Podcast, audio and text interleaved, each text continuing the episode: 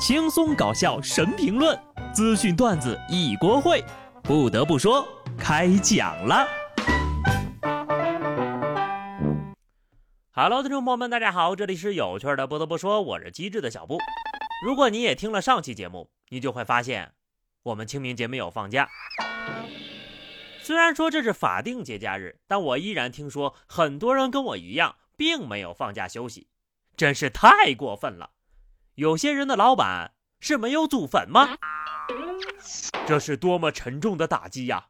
清明节的三天假期被取消了，孩子们都哭成了一片呐。湖北黄石一个小学三年级的学生得知清明节假期取消的时候，在教室内哭成了一片。老师安慰会和他们在一起的，也毫无效果。老师介绍，本来呢，学生们都知道清明节要放三天假。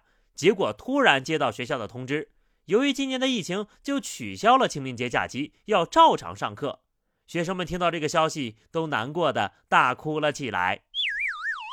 别说他们了，要换成我，哭的声音更大，说不定比他们哭的还惨呢。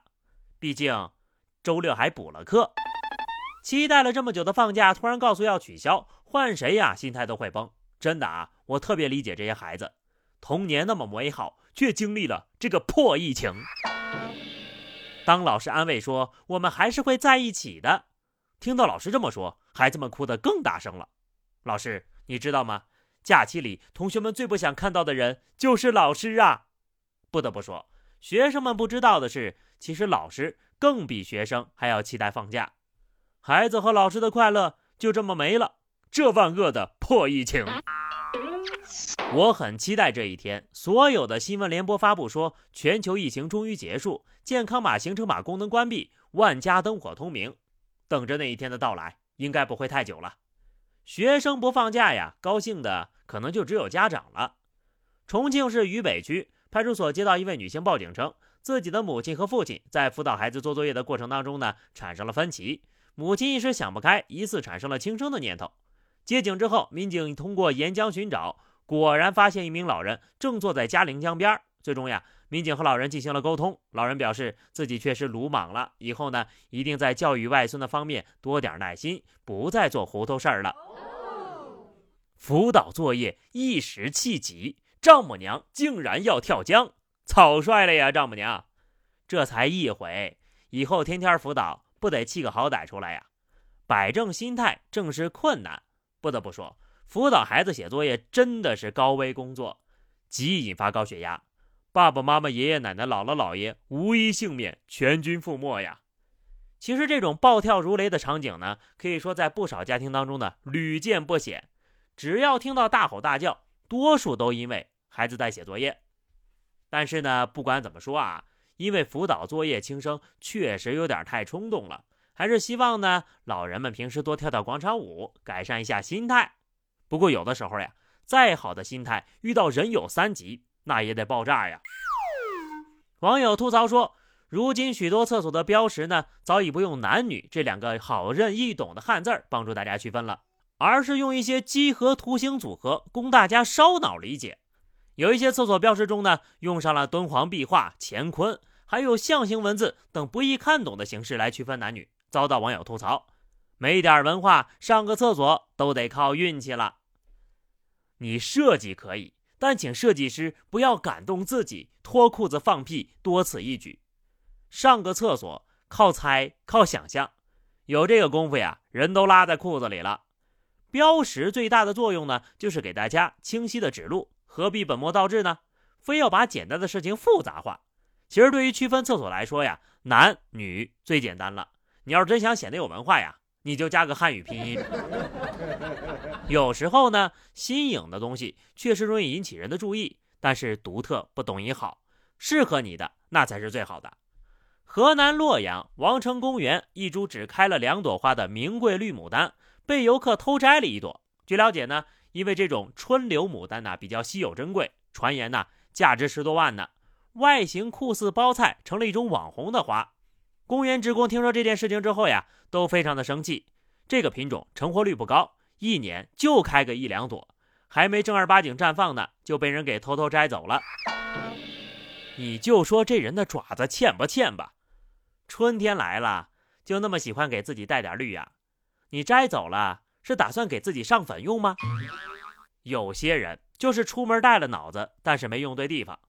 河北一个乡镇的马路上，大货车排成了长队，一名骑电动车的男子呢，逐个拦下大货车，问司机索要现金。如果不给或者给的少，这男的呀就会用头撞击车门。记者向当地政府反映了此事，工作人员称呢会向上级汇报进行处理。真是一个脑力劳动者呀，用自己的头脑换取报酬。好家伙，这脑瓜子不去干拆迁可惜了。这种人呢是真不能惯着，拿到了甜头以后呢，他就更加得寸进尺了。相信这个碰瓷儿的人会付出代价的。常在河边走，哪有不湿鞋呢？搞不好哪天碰上硬茬，邦邦给他两拳啊！打人是不对的啊，那也得给他把那个小电驴卸个轮下来。开车上路可得注意安全呐！广西河池一位村民呢，正在山上做农活，发现一男子满脸血迹，衣服破烂，向村民求救。受伤男子称呢，自己开车时不慎坠崖，因为手机摔坏了，无法报警，加上迷路。只能靠喝雨水、吃野果来维持生命，已经在山里呀流浪五天了。男子的家里人说，这五天的时间，他们也联系过该男子，但是电话没有打通。当时以为他外出办事不方便接电话，没想到竟然是出了车祸。电视剧都不敢这么演呐！野外生存能力一级棒，真实的荒野求生。这位大哥呀，可真是太幸运了。大家总说大难不死必有后福，其实呀。大难不死就已经是后福了，不过想想还挺心疼人的。一个人在外面打工，失联了五天，家里人都没发现人丢了。话说这五天都没有亲人朋友发现你人不见了吗？所以说大家没事呀，还是要多和亲戚朋友聊聊天啊。最后一条消息啊，让我们来感受一场激烈的角逐。重庆市人类精子库举办了高校精子大 PK。比比谁更浓，谁更活跃，谁更漂亮，在于高校生和毕业生都可以报名参加。优秀的参加者呢，爱心捐献可以获得五千元，还设立了三个冠军项目。然而呢，很多男生表示可以不要钱，但是获胜了必须得全国通报，或者呢做个牌匾挂在老家的祠堂里，精忠报国。人类高质量男性大比拼，究竟谁才是男人中的战斗机？让我们拭目以待。可谓是当代大学男生的荣誉之战，都给我卷起来呀！很多外地的同学表示，能不能把参赛作品邮寄过去呢？讲真，这要是能得了冠军，那得炫耀一辈子呀！实际上呢，高校精子大比拼这不是第一次，在去年的七月份，上海市人类精子库也广发英雄帖。请上海的在校大学生参加为期四十五天的精子大比拼，比拼分成多个项目，包括精液的浓度、液量、精子质量等等。最后呢，评选出不同的无敌选手。啊哈，不愧是高速发展的科学和医学呀，厉害了，还是你们会玩。好了，朋友们，那么以上就是本期节目的全部内容，下期不得不说，我们不见不散吧，拜拜。